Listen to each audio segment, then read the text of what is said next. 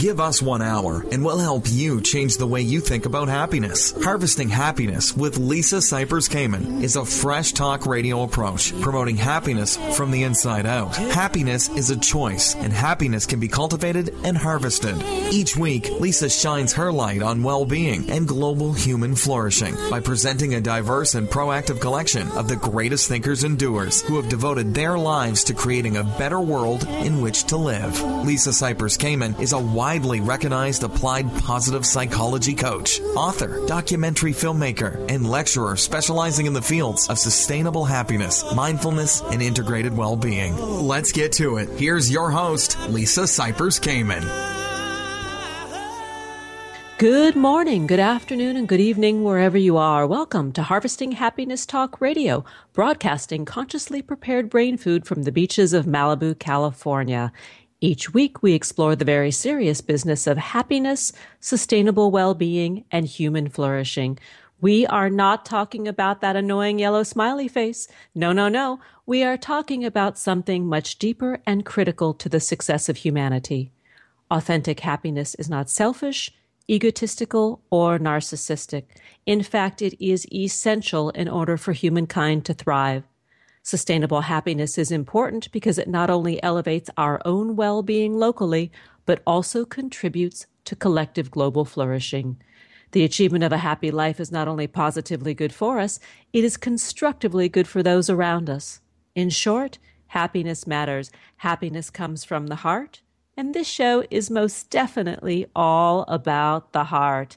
All righty then, let's get to it. We are talking about something that is very near and dear to my heart. It's uh, quite fashionable these days. Um, that is mindfulness. And as a long-time meditator myself, and in working with clients on a daily basis, I have come to know the value of mindfulness in helping manage our uh, human emotions, manage our physical pain. And my next guest really has spent uh, a considerable amount of time, research, and personal experience with this subject matter. Dr. Danny Penman is a feature writer for the UK's Daily Mail, having formerly worked for the BBC, New Scientist, and the Independent newspaper, he holds a PhD in biochemistry and specializes in reporting on science, health, the environment, and animal welfare. A keen meditator since his teenage years, he discovered mindfulness meditation in 2006 following a terrible paragliding accident that left him temporarily crippled and in constant pain. Danny was so surprised by how effective a painkiller and stress reliever the meditations proved to be that he sought out Professor Mark Williams of Oxford University, the co-developer of mindfulness-based cognitive therapy. The pair wrote Mindfulness, an eight week plan for finding peace in a frantic world.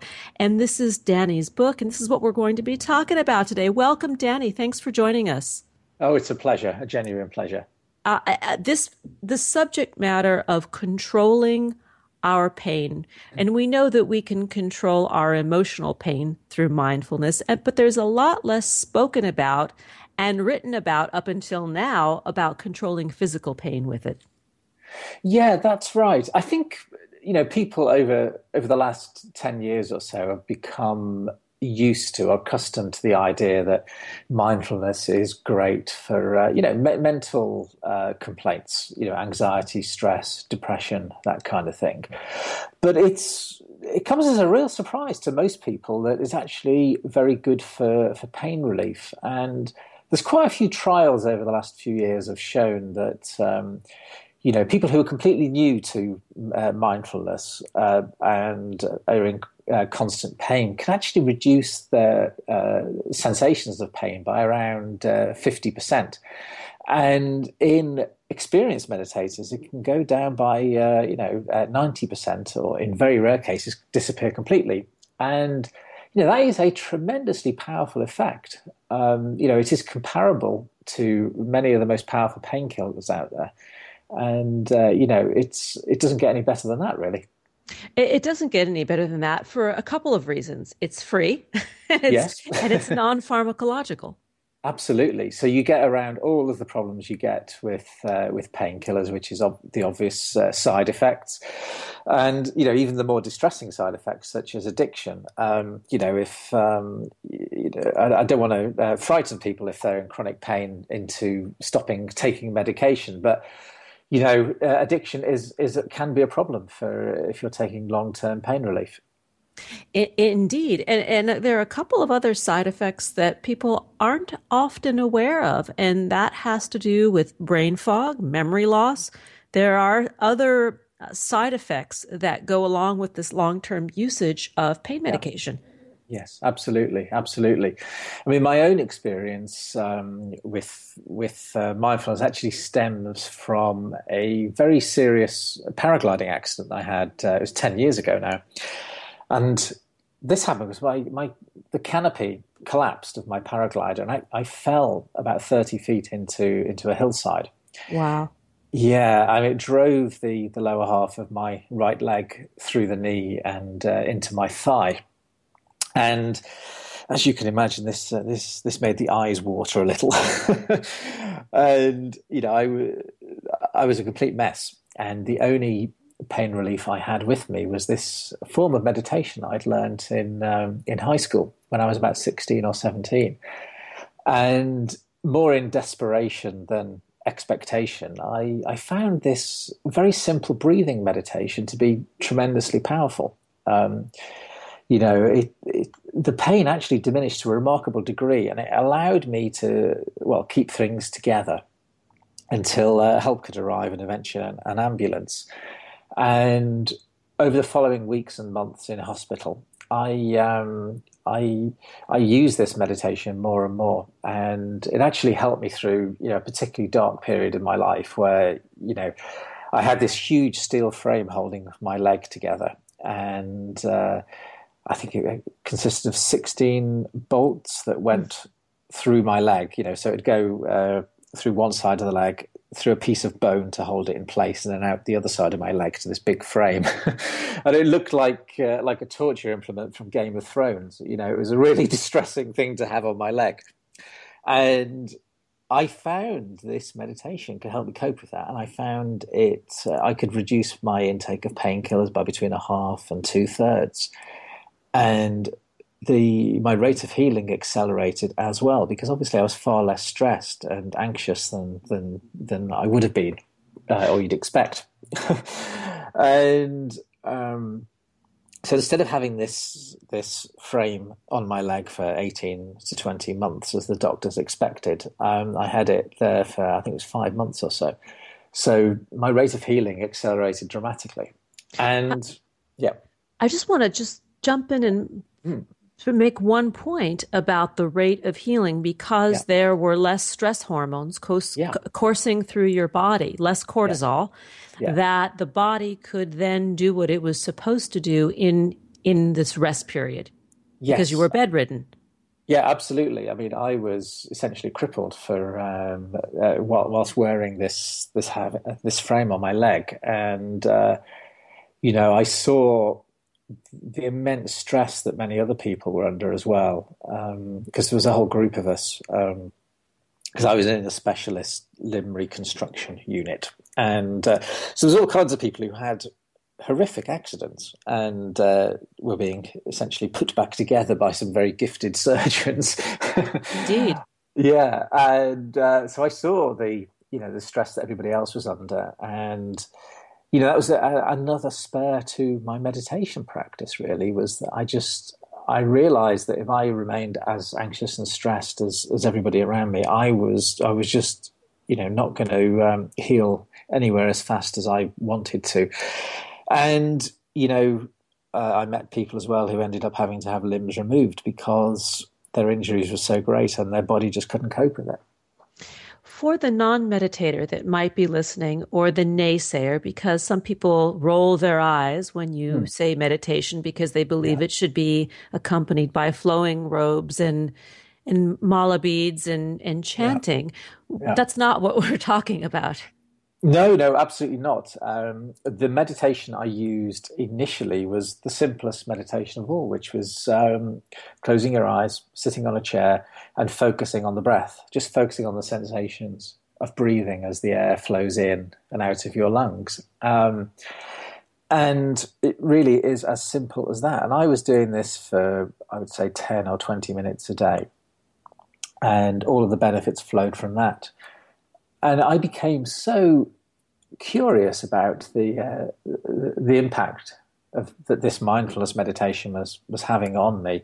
In fact, I didn't even know what this meditation was called at that stage. It was later on I, I came to know that it was called mindfulness, and I uh, I sought out um, Professor Mark Williams from from Oxford University in the UK because he'd turned mindfulness into uh, a psychological therapy that was sweeping all before it, to be honest. It was called mindfulness based cognitive therapy. And it was proven in several, several clinical trials that um, it is at least as effective as drugs or counseling for the, uh, for the relief of depression, uh, even the most serious forms of depression. And I I was so blown away by this research that I contacted Mark, and you know I learned more and more about this meditation from him. And because I was a journalist, I tried to get this into print. And at this stage, absolutely nobody was interested. And I, I, I was completely stunned by this because I'd come across this tremendously powerful treatment for, for, for, for pain. And um, I'd you know learned about how powerful it was as a psychological intervention as well, and nobody was interested. And it was like uh, I felt like that man from a 1950s uh, sci-fi movie who knows the aliens have landed and nobody will believe him. it was uh, it was driving me mad to be honest. Uh, but eventually, I I did get a small article in the press, and the the book uh, mindfulness uh, grew out of that because Mark and I became good friends. He realized that um, I was determined to take this out to the wider world. And yeah, it's become a global bestseller. It's sold um, uh, a million copies so far. It's uh, been in the UK's top 10 for four years. It's doing exceptionally well in America too. It's been translated into 28 languages, I think it is now. Um, so yeah, it's it's it's it's doing remarkably well. Well, you know, we're, we're going to take a break in a minute, but before we do, I wanted to mention one way that everybody who's listening who is not familiar with meditation mm. or mindfulness mm. can think of what you just described. Yeah. When I, uh, well, I was born in the 60s, but the Lamaze method of childbirth came on probably 50s. No, no, not, not, that's too way too early, 70s, where yeah. um, women were helped to breathe through the labor process without medication. That was probably the first use. It wasn't called mindfulness, but the yeah. first use of the yeah. of the process in a medical environment. Yes, that that, that could well be true. Um, the thing with mindfulness is it's actually a. Um, I mean, it's it's a name that is given to a collection of meditations and a collection of breathing exercises in a way, and. Uh, you know, cultures throughout all of history have used these techniques. And uh, it's only when, I suppose, when it meets the Western world that it becomes codified. we're gonna we're gonna jump off for a minute and take a break, and when we come back, we'll carry on the conversation with Dr. Danny Penman to learn more about his book, Mindfulness: An Eight Week Plan for Finding Peace in a Frantic World, uh, that he wrote with right. He was your co-author. That's right. Yes, we wrote it together. At, uh, I'm I'm I'm looking at my notes. Professor Mark Williams of That's Oxford University is the co-author. Once again, the book is Mindfulness: An Eight-Week Plan for Finding Peace in a Frantic World. The website is franticworld.com. On Facebook, the page is Mindfulness: Finding Peace in a Frantic World with hyphens between each word. And on Twitter, you can find Danny at Dr. Danny Penman. Here come the tunes. We will be right back. That's a promise. We know that life is tough and that happiness can and does live along with adversity. We'll be right back to explain how on Harvesting Happiness with Lisa Cypers Kamen on TogiNet.com. Like us on Facebook at Harvesting Happiness and on Twitter at HH Talk Radio. Lisa returns with more of Harvesting Happiness following this short break. Happiness is an inside job. Wear the message on t shirts, baseball caps, sterling silver designer jewelry, and more. Please visit our online boutique at www.harvestinghappiness.com.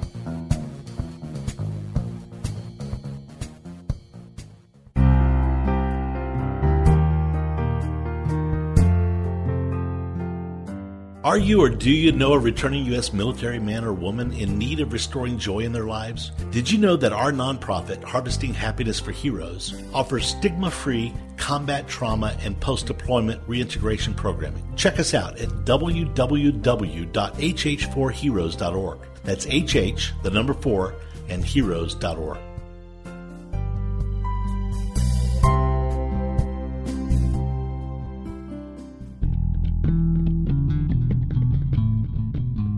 Nothing gives happiness like a free gift.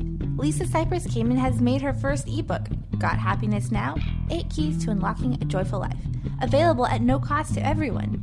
Unwrap your complimentary copy now by visiting www.harvestinghappinesstalkradio.com.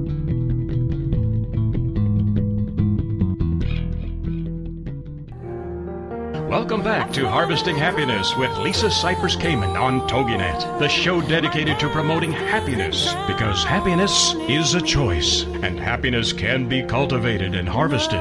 So let's get back to it. It's Harvesting Happiness on TogiNet.com. And now back to your host, Lisa Cypers Kamen. Welcome back to Harvesting Happiness Talk Radio. If you're just joining us now, I urge you to download and share this podcast. Why? Because it's kind, it's free, it's legal, caring is sharing, and we are talking about controlling our pain with mindfulness practices, with meditation, with Dr. Danny Penman, who has written a book, Mindfulness, an eight week plan for finding peace in a frantic world.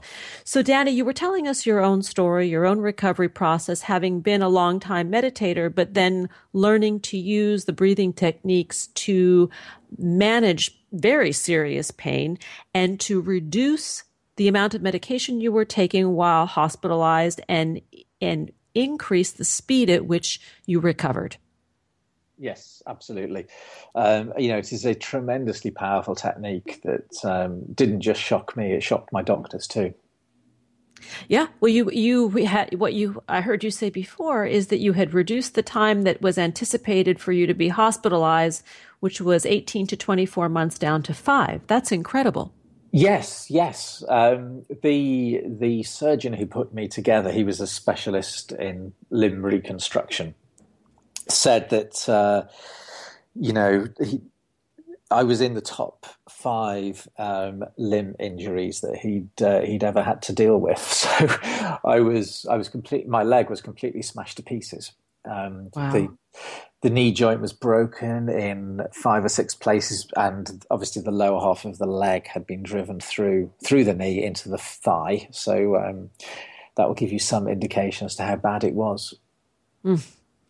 And you've gone forward trying to get the world, and the world is listening, to understand the value of this technique in, in managing pain. And for somebody who might be starting out, somebody who has perhaps migraines, um, who is dealing with arthritis. I mean, we can name hundreds of common um, ailments and physical complaints.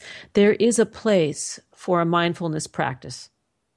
Absolutely. You have to um, see uh, pain in a slightly different light to what we're accustomed to. We think of it as, as something that's like objectively real. And actually, what happens is if you've got an injury, for example, you get messages that are sent by from the site of the injury to the brain, and then the brain interprets that.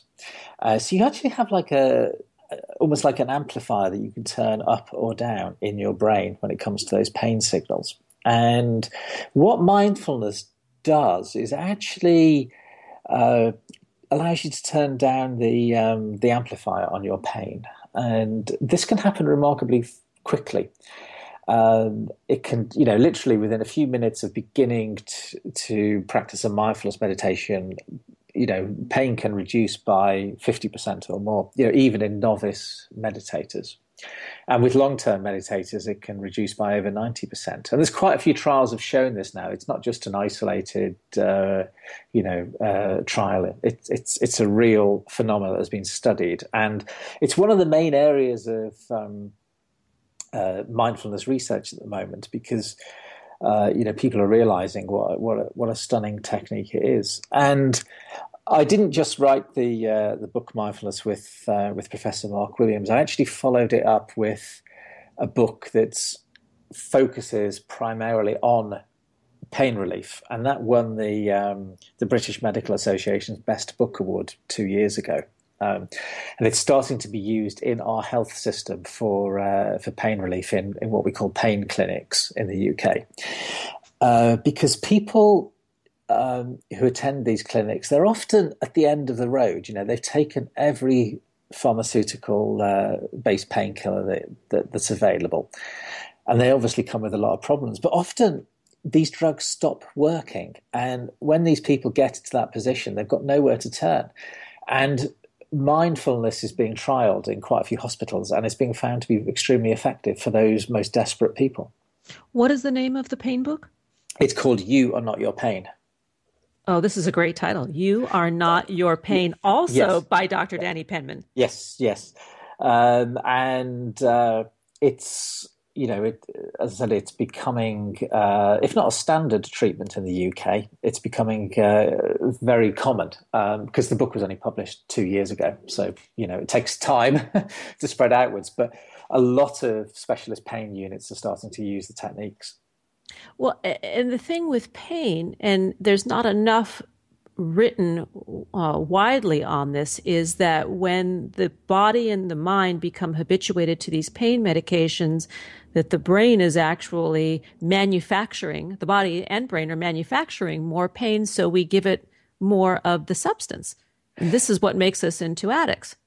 Well, absolutely. I mean, there is a, a, a, bizarre effect that happens if you're if you're suffering from chronic pain because the mind actually starts laying down more circuits in the in in the, what they call the pain matrix of the brain. So you actually become better at sensing pain, and that sounds completely paradoxical because you would think the mind would want to get away from pain, but it's doing its best. There's a saying that neuroscientists have, which is uh, neurons that wire together fire together.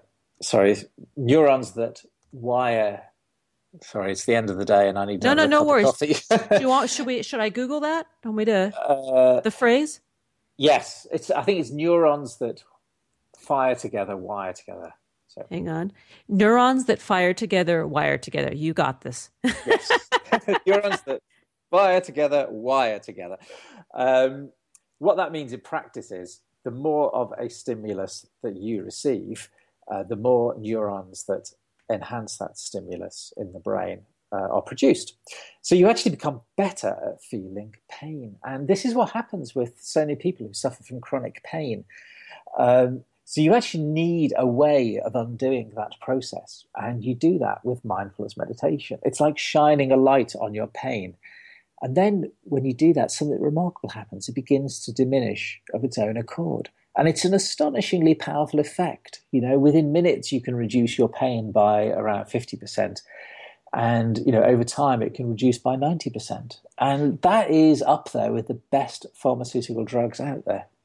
Indeed. Well, it's interesting. It's it, what what I'm hearing you say. It's and this is what I also know from my own experience and what I witness on a daily basis is when we lean into the discomfort or yes. shine the light on what's bothering us, albeit physical or emotional, yeah. instead of resisting it, which when we take the pain medication, we're yeah. uncomfortable, we're unhappy managing the pain. So we take the medication, it temporarily gives us relief, but then it comes back on even stronger because we're really not yeah.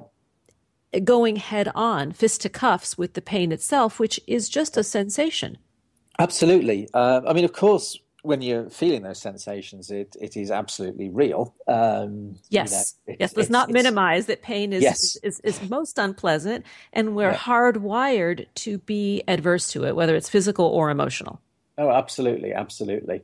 Um, and but it, when you shine the kind of light of awareness, as it were, that comes from practicing a mindfulness, it just begins to melt away of its own accord. It's an astonishing process. You know, I've experienced it firsthand, and you can see people who are taught to meditate, who are suffering from chronic pain. You can see them visibly relax, and you can see the pain just draining out of their body. Um, and you know, it may be the first time in years that they've had substantial relief from pain. Yeah.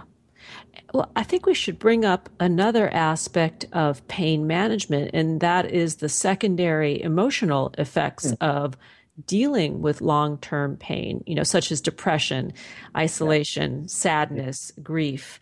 Um, yeah. That uh, when one is in physical pain, it's hard to be happy. Yeah, I mean, it, it, it's hardly surprising. Uh, uh, you know, we all go through bouts of um, kind of anxiety, stress, and unhappiness, but. Uh, you know, when it's triggered by physical pain, it can feel like a trap you just cannot escape from. And um, what's what mindfulness does is it allows you to put the pain in, in kind of a greater context so that it, although it's very real and visceral, as you feel it. Um, you can see that you also have a life outside of that pain. And you also begin to physically relax, which itself is another source of uh, pain relief. And gradually, as the, the days pass into weeks and into months, your brain also begins to rewire itself so that the intensity, the physical, raw physical intensity of the pain begins to diminish in the long run and you know so you actually become better at meditating and uh, and feel less pain as well. It's interesting. I had yesterday i was with a client uh, a, a male client who was in his 40s who was in for addiction recovery. He had had a i think it was an automobile accident and had hurt his back. He was never addicted prior. He was yeah. given pain medications um, that because it lasted so long, he became physically addicted. And yeah. when he detoxed, he said it was difficult pain for about six or eight weeks. He said, and then he realized that the pain diminished once he just got off of the medications themselves. The pain yeah. diminished in its own right 50%. Yes, yes. That's not particularly unusual. I mean, painkillers really should only be taken for a relatively short period of time, you know, kind of days, weeks, maybe a few months, because the thresholds in the brain begin to be reset. So basically, you become addicted, and it doesn't matter whether you wanted that addiction or you were reckless or not. Uh, it's it's just a straightforward physical process that is very difficult to to escape from, and. Uh, you know, it, it's not a good place to be at all. And you know, obviously, lots of people don't have much choice when it comes to certainly in the early stages of an accident. They have to take painkillers of some description, otherwise life would be unbearable. Yeah. But you know, mindfulness can do two things. One is when you're on those meditate medications, it can um, you know reduce the amount of pain that you're suffering and reduce the chances of you becoming addicted. And in the long run, it can help you come off those medica- meditation medications, and uh, so it can release you, help you escape from the any problems that you may have from addiction. But you know, it in its own right, it does reduce the physical sensations of pain. Danny, we are out of time, and I want to invite you back right now to come back yes. at another time and carry on with this discussion because this yes. is really important information yeah. that I want to help the world get yeah. more of uh, because yeah. it makes us happier when we're abs- with the absence of pain. You know, we can focus on on our right lives and our goodness. To learn more about both books, I want to plug both. The first is Mindfulness, an eight week plan for finding peace in a frantic world. And the second is You Are Not Your Pain, both by Dr. Danny Penman. To learn more, please visit franticworld.com. On Facebook, that page is Mindfulness Finding Peace in a Frantic World with a hyphen between each word. And finally, on Twitter, you can find Dr. Danny Penman at Dr. Danny Penman. Thanks for joining us, Danny. It was a delight. Thank you. Well, I, I look forward to your return. Here come the tunes. We'll be right back. We know that life is tough and that happiness can and does live along with adversity. We'll be right back to explain how on Harvesting Happiness with Lisa Cypers Kamen on TogiNet.com. Like us on Facebook at Harvesting Happiness and on Twitter at HH Talk Radio. Lisa returns with more of Harvesting Happiness following this short break. Nothing gives happiness like a free gift. Lisa Cypers Kamen has made her first ebook, Got Happiness Now? 8 Keys to Unlocking a Joyful Life, available at no cost to everyone. Unwrap your complimentary copy now by visiting www.harvestinghappinesstalkradio.com.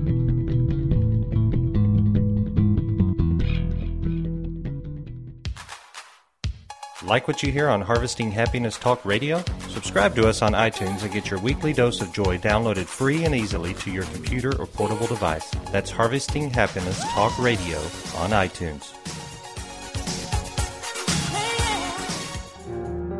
Welcome back to Harvesting Happiness with Lisa Cypers Kamen on TogiNet, the show dedicated to promoting happiness because happiness is a choice and happiness can be cultivated and harvested. So let's get back to it. It's Harvesting Happiness on TogiNet.com. And now back to your host, Lisa Cypers Kamen. Welcome back to Harvesting Happiness Talk Radio. If you're just joining us now, we are talking about chronic pain management and how we might find peace through meditation and mindfulness. My next guest is researching such. Dr. Jeffrey M. Greeson, PhD, is a licensed clinical psychologist and a faculty member in the Department of Psychology at Rowan University. As an adjunct faculty member at the University of Pennsylvania Perelman School of Medicine and at Duke University Medical Center, he maintains active research collaborations. As a clinician, Jeffrey spe- specializes in integrating mindfulness and cognitive behavioral therapy, also known as CBT, to help clients treat and prevent stress related health problems from depression and insomnia to high blood pressure and chronic pain his research focuses on understanding how mindfulness training impacts biological and behavioral factors implicated in mental and physical health. Welcome, Jeff. Thanks for joining us. Excited to be with you. Thanks for having me. Oh, I am I'm thrilled to have you with me for several reasons. First of all, we really keep hearing so much in the news about chronic pain. You know, um, multiple advertisements on TV are always about uh, trying to alleviate pain. Um, the pursuit of having a pain free or suffering free life is at the top of many of our lists. Talk about why chronic pain has become so common.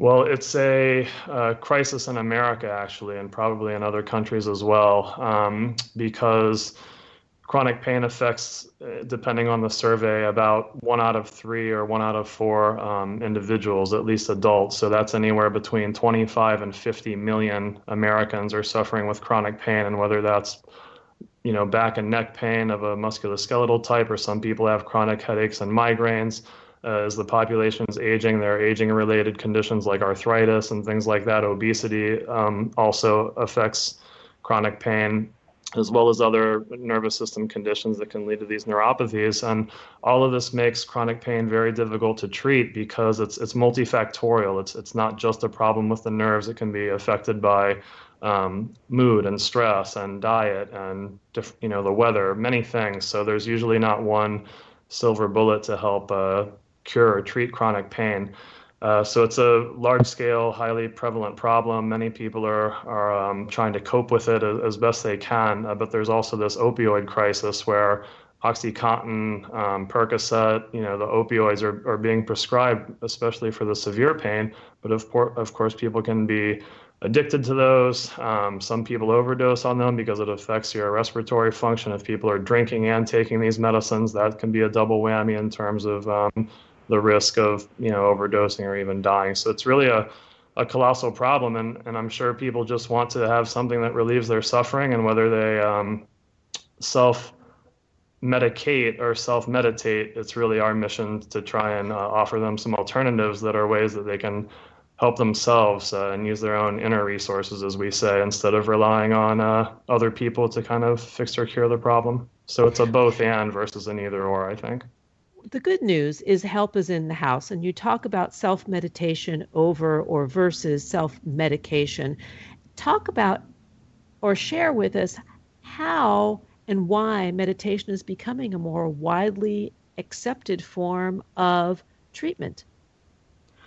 Well, that's a good question. Um, and I think you're pointing to a key uh, issue um, in society right now, which is uh, people's degree of, of openness and, and willingness and acceptance for these kinds of uh, quote unquote alternative therapies that are becoming increasingly integrated into mainstream medicine. Uh, I do think actually the burgeoning science on meditation and mindfulness and yoga has a lot to do with that. Um, the federal government has helped fund a lot of that. There are all these brain imaging studies and other clinical trials that are increasing the evidence basis for that. And within evidence based medicine, if we can have evidence for mindfulness, meditation, yoga, and these other things, along with prescription drugs and surgical procedures and devices, then we have a much better chance to in- integrate these things. So I think a lot of people are interested in again, not it's it's either do I have opioids or do I meditate? You know, do I medicate or meditate? What if it was the possibility of having both? And to be able to do that, we do need good evidence uh, for that for for all kinds of treatments and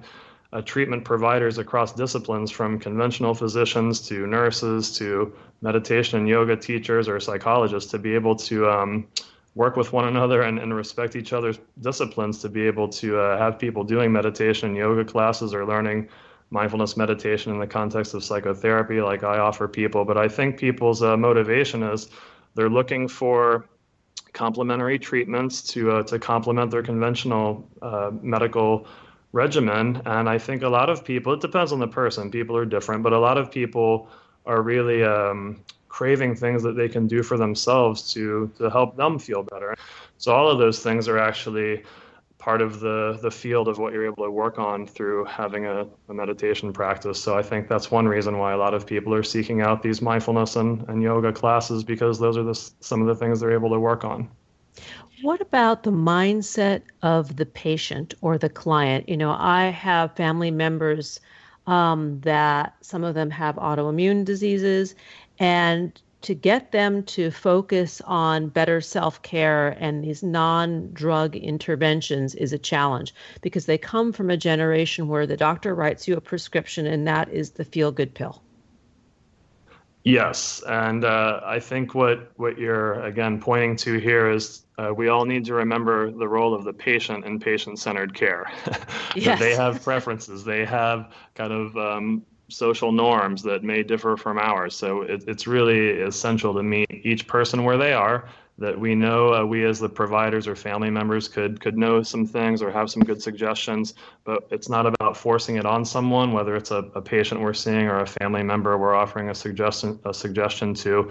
Um, what I've found and how I've been trained is it's really important to uh, you know number one meet the person where they are sort of be able to offer a suggestion like you know possibly exploring a mindfulness meditation class or practice or something like that um, but also to kind of engender the sense of just openness, interest, and curiosity. It's actually good to be skeptical. We don't we don't want all of this to work just because of the placebo effect that people, you know, I shall please. Uh, just um, the the things work because we think they'll work. That's why the science is important, and it's actually great to come in with a you know skeptical but not um, um, overly negativistic attitude. Just because part of the uh, practice of meditation is being sort of like a scientist or approaching it as an experiment. We don't know what's going to happen until we try. So those qualities of openness, uh, interest, and curiosity are, are, really all you need to explore something like this. You don't have to have a certain set of belief systems. Mindfulness meditation is open to people of any you know faith or religious tradition. I think it fits well with most any of the you know world's religions. Um, so I think some of those are are things that. Uh, make it appealing to people without feeling forced, but just knowing that we all have the ability to, to be mindful and pay attention and become more aware and to be a bit more compassionate and non judging. And, and who wouldn't potentially benefit from that, but without feeling forced to do it. How does the mind body medicine connection improve the symptoms and, and how our bodies function? Because we understand that it works, but how does it work?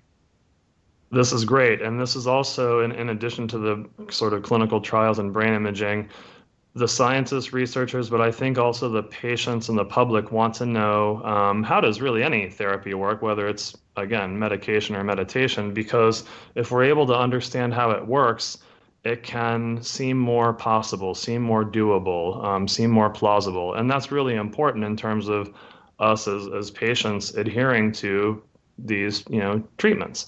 So understanding the mechanisms of how things work is very important. So for example, um, there's a lot of work happening on brain imaging studies with mindfulness meditation. So several of my colleagues are, are doing this work. Um, Fadel Zeidan, uh, David Vago, and Eric Garland, Brett Froeliger are a few that come to mind, Judd Brewer.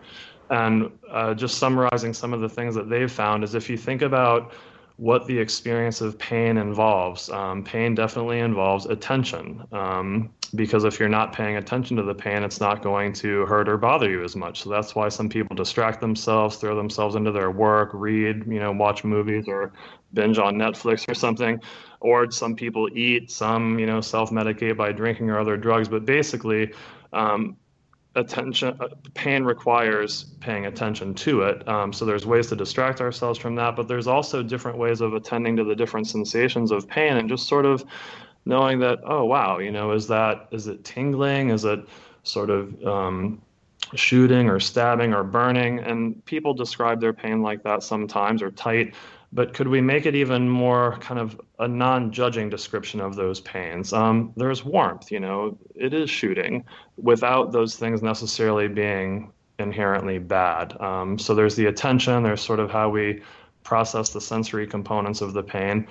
Then as we're noticing those sensations a lot of them are uncomfortable so there's going to be an emotional reaction to that and our emotional reactions to unpleasant things like pain and particularly chronic pain that doesn't go away is um, we have a reaction to it. We're upset, we're angry, um, we're afraid, uh, etc.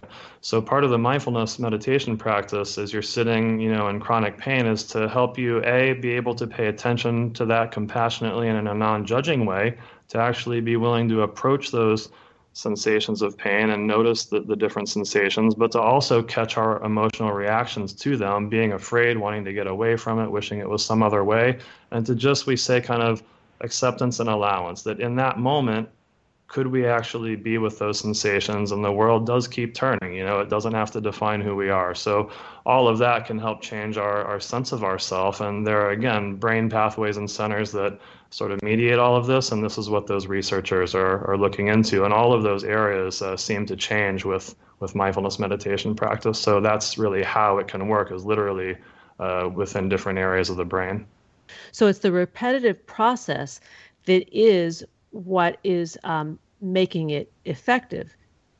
Absolutely. Uh, we get good at what we practice. So, with each yes. repetition, there's sort of this analogy to working out, uh, physically working out. We can work out with our brain and our mind as well. We are going to go to a break, and when we return, we're going to carry on the discussion with Dr. Jeffrey M. Greeson. And I want to know more about your research. You've uh, written a couple of papers, and I want to know more about what the research is saying because this is very helpful um, to people who are listening that feel like meditation is some form of a, a woo woo practice or a group hug or a kumbaya, let's get together and sing in a circle around the campfire. but really, medicine medicine is taking a sharp focus on the benefits of this very grounded technique. And I want to talk um, about that when we return. To learn more about the work of Dr. Jeffrey M. Greeson, please visit mindfulnesslab.org. On Twitter, that handle is at mindfulnesslab, and on Facebook, Serenity Study. Here come the tunes. We'll be right back, and that is a promise. We know that life is tough and that happiness can and does live along with adversity. We'll be right back to explain how on Harvesting Happiness with Lisa Cypers Kamen on TogiNet.com. Like us on Facebook at Harvesting Happiness and on Twitter at HH Talk Radio. Lisa returns with more of Harvesting Happiness following this short break.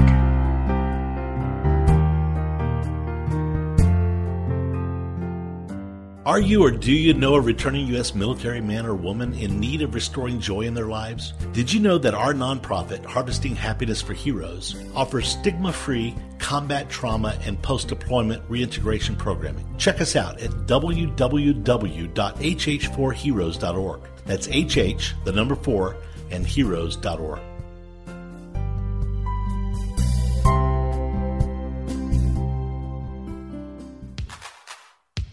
Like what you hear on Harvesting Happiness Talk Radio? Subscribe to us on iTunes and get your weekly dose of joy downloaded free and easily to your computer or portable device. That's Harvesting Happiness Talk Radio on iTunes. Welcome back to Harvesting Happiness with Lisa Cypers Kamen on TogiNet, the show dedicated to promoting happiness because happiness is a choice and happiness can be cultivated and harvested. So let's get back to it. It's Harvesting Happiness on TogiNet.com. And now back to your host, Lisa Cypers Kamen.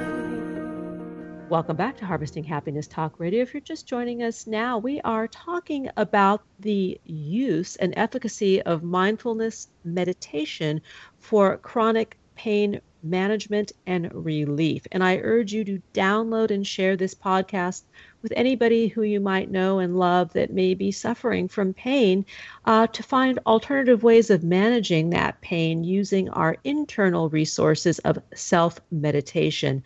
My guest today is Dr. Jeffrey M. Greeson. He is a licensed clinical psychologist, a faculty member, he's a researcher, and we're talking about the uses of mindfulness based uh, meditation and cognitive behavioral therapy to better manage these chronic conditions. So, Jeff, prior to the break, we started to segue into some of the research that you are doing and you are writing about and mindfulness based stress reduction. So, how does this help us? Well, this uh, mindfulness-based stress reduction program, it's an eight-week course um, developed by Jon Kabat-Zinn and his colleagues at the University of Massachusetts Medical Center. And over the about 30 years they've they've been doing this, they've developed a professional teacher training program. So I've done some steps. It's a multi-step, uh, often multi-year process to become a certified, as we say, MBSR, mindfulness-based stress reduction teacher. Um, but as they've done these teacher trainings, many, I, I think almost 200 uh, different centers around, I think really globally, offer this eight week MBSR course. And it's really the most researched, it's kind of the gold standard mindfulness training program um, with the most rigorous teacher training methods, and it's the most widely disseminated. So that's what a lot of people take. And I've been involved with that program. There's a longstanding program at Thomas Jefferson University, uh, has a mindfulness institute led by my colleague, Dr. Diane Reibel. I was also involved with uh, the Duke Integrative Medicine um, Center mindfulness based stress reduction program, and I've also taught the courses here at Penn and plan to continue doing that at Rowan. I've done that with um, general community people that, that are just stressed with, with work or medical conditions, including chronic pain. I've worked with many groups of students as well as uh, specific groups of um, people with certain conditions in these research studies, be it HIV and depression, for example. We just finished up a study with that. We have a study going on right now that people have prehypertension, so they're at risk of hypertension. And from a preventive medicine standpoint, what if we could help lower that before they actually got to frank hypertension? So, um, and we're also uh, just finished a study looking at changes in gene expression that might be associated with this eight week mindfulness course. Uh, so I've done a lot of different studies and happy to talk more about the details of those, but that's that's a little bit of a sampling. It's it's a vast array. What about the use of um, this training in addiction and trauma recovery? I, I have been told, and in my practice, I've come to realize that in trauma, that certain kinds of meditative practices may not always work. That's true. Um, I definitely agree that no one approach again whether it's um, psychotherapy meditation um, medications and, and, or support groups or whatever. No um, there's no one right approach or, or, answer for everybody. So again i think we have to really attend to um, each person's situation how each person interpret interprets what's happened to them and especially if there's been uh, traumatic experiences um, that may or may not relate to the, the chronic pain they have uh, my understanding when it comes to people that have sort of co-occurring pain and trauma, and sometimes this happens in the context of the military or other things. It's just accidental procedure. But if people have been somehow traumatized and they're in pain, um, first, we were speaking in the last segment about people's openness and willingness, and so just approach that sensitively, not even expecting them to do this, or again, certainly not forcing them to do this if they're not interested or not really too open or willing, but uh, to just clarify that this isn't kind of a woo woo kumbaya. It's I really try and explain that everybody has the ability to pay attention to their experience in, in the moment, and to by doing that become really more aware and more connected of what's actually happening here and now. And that could be in the body to help ground ourselves to you know feeling the actual body, sitting or standing in a certain place, uh, whether it's outside the home or inside the home. Some meditations like the body scanner done lying down other ones involve eating because there are a lot of senses that are involved in eating, and often we're multitasking when we're eating. So we're not really paying attention to what eating is like, and that can be a source of enjoyment. So can breathing, uh, so can conversations with people if we're fully present for them. So that's really what the mindfulness practices are all about is helping us to be fully present in each moment by cultivating these natural qualities uh, of attention, awareness, and compassion and presence that, that we all have, uh, really. Well, we all possess the ability for such. It is the willingness to go there. And I, that's why I like what you said about having a certain willingness or curiosity. Um, and to approach the the challenge of learning these skills with a certain friendliness you know what yes. happens when we just allow ourselves to be like if we can be fully grounded in the present moment our safety in that moment is usually 100% secure. You know, what we worry about is something that has, uh, we worry about what has already happened or what might happen, but the present moment is usually a okay. Yes, I completely agree with that. And uh, again, as I understand, as, as I've been taught over the years, I think of the book uh, Be Here Now, Ram Dass. Yes and um, there, there's other variants on that. But I think that is sort of a universal principle of these mindfulness practices is, is again, with full acknowledgement and, empathy to what people have been through that have been traumatic experiences.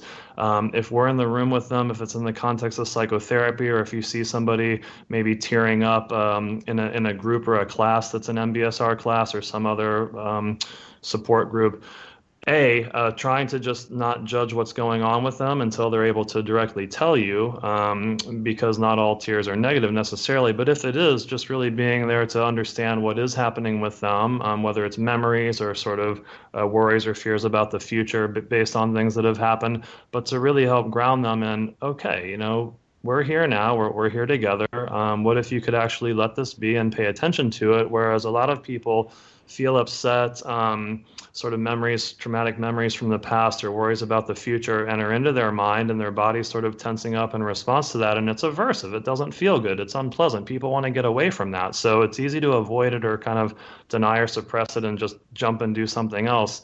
Uh, but if it really if we can encourage people to stick with it, really feel what it's like, sometimes even kind of observe and describe that, but to sort of develop what we call, uh, Jeff Brantley and I in, in, our chapter, developing a wise relationship um, with this inner experience of, of fear or pain or trauma. It's not that it hasn't happened and we can't erase it, but we can change how we relate to those experiences they manifest in the present moment. And I think that's where the skillfulness of the teacher, um, the collective empathy in the room, if it's a class, really comes in. And, and those experiences are are, malleable and changeable um, in an individual session or a class like that. I think many people uh, do experience that. And I think this is the exciting part. How quickly do participants begin to feel relief? It can it can feel differently the first time you do it and because yeah. that that comes back to the science and what's happening in the brain um, how do we perceive things? Are we able to reperceive them through this lens of, of mindfulness, of attention, awareness, uh, compassion, and acceptance? And again, not to be a doormat or, or something like that, or to do this out of just resignation that things will never change, but to really uh, take the attitude of welcoming welcoming in our experience, whatever it is. And if people are afraid or traumatized or in chronic pain, they would say, "Why on earth would I want to do that?" But because it, it has everything to do with how do we relate to those experiences and how um, are those experiences affecting our life? And if we want to have a different life that's fuller, richer, uh, more present, and, and less avoidant, um, kind of walking through the door of a mindfulness meditation practice, whether it's discovering it individually on your own or with a therapist or even in a class, uh, there are many more possibilities uh, in each moment than we realize. And the mindfulness meditation helps us come to that realization. So, Jeff, you have um, there were two uh, papers that you have written that are um, on the research that you are doing or, or have done in the past. Talk a little bit about a bit about those papers. We don't have much time left, but I want to make sure that our listeners know that there are works by you out there in the ethers that they can find. Happy to, and I'll, I'll, it's this is not my forte, but I'll try and do a, a good job of keeping it relatively concise. Um, so one was a study we did at uh, Thomas Jefferson University Center for Integrative Medicine. Um, on this eight week mindfulness based stress reduction program. And we looked at about 100 people that took the program that had different kinds of chronic pain, and many of them had more than one type of chronic pain because these things tend to cluster. They tended to be having symptoms of anxiety and depression, and their quality of life was, was suffering.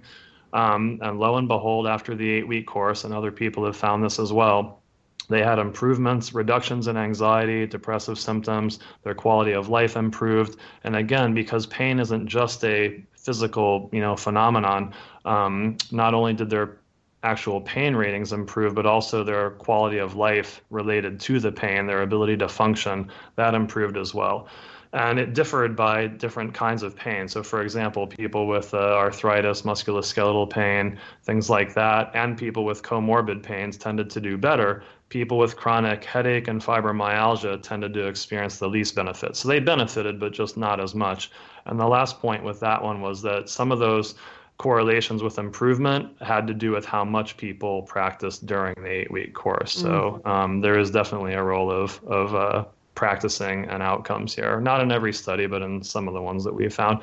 And the other chapter um, in the book called Mindfulness Based Treatment Approaches, uh, by Ruth, edited by Ruth Baer, uh, Tori Eisenlohr Moul and I, um, she's at UNC now, uh, University of North Carolina, did a chapter on MBSR for chronic pain. And we talked about there's a case study in there of someone that I treated. Uh, we talk about the different mechanisms for how it works on sort of stress physiology in the brain, um, how the different meditations can influence the brain in different uh, ways of pain processing. But again, I'll just direct the listeners to other colleagues that are doing cutting work in this area Eric Garland, David Vago um, Fadel Zeidan, and, and others. To learn more about the work of Dr. Jeffrey M. Greeson, please visit mindfulnesslab.org. On Twitter, that handle is at mindfulnesslab. And on Facebook, the page is Serenity Study. Jeff, thanks for being with us. And here are a few thoughts before we part. Happiness is not a destination, it cannot be bought, sold, or traded. Happiness will never invite you to the party. It simply comes down to a choice to show up each and every day in the world with passion, purpose, place, and meaning. Thanks for joining us on Harvesting Happiness Talk Radio. This is Lisa Cypers Kamen, and my guests today, Doctors Danny Penman and Jeffrey M. Greeson, wishing you kind thoughts, kinder words, and the kindest of actions. Until next time, remember happiness is an inside job. Happiness is your inside job. Harvesting Happiness Talk Radio is produced in collaboration with TogiNet and KBUU and is available on PRX, the Public Radio Exchange. Go out and rock your day. Thanks for joining us on Harvesting Happiness Talk Radio with Lisa Cypers Kamen. Join us each and every Wednesday for a brand new broadcast and continue to harvest your own happiness anytime from the comfort of wherever you are with hundreds of free downloadable podcasts from our libraries on iTunes and SoundCloud. To learn more about Lisa's global practice as an applied positive psychology coach specializing in lifestyle management as well as addiction and trauma recovery services, please visit harvestinghappiness.com. Spread more joy by liking us on Facebook Facebook at Harvesting Happiness, following Lisa on Twitter at Lisa Kamen, and tweeting us with the hashtag Harvesting Happiness.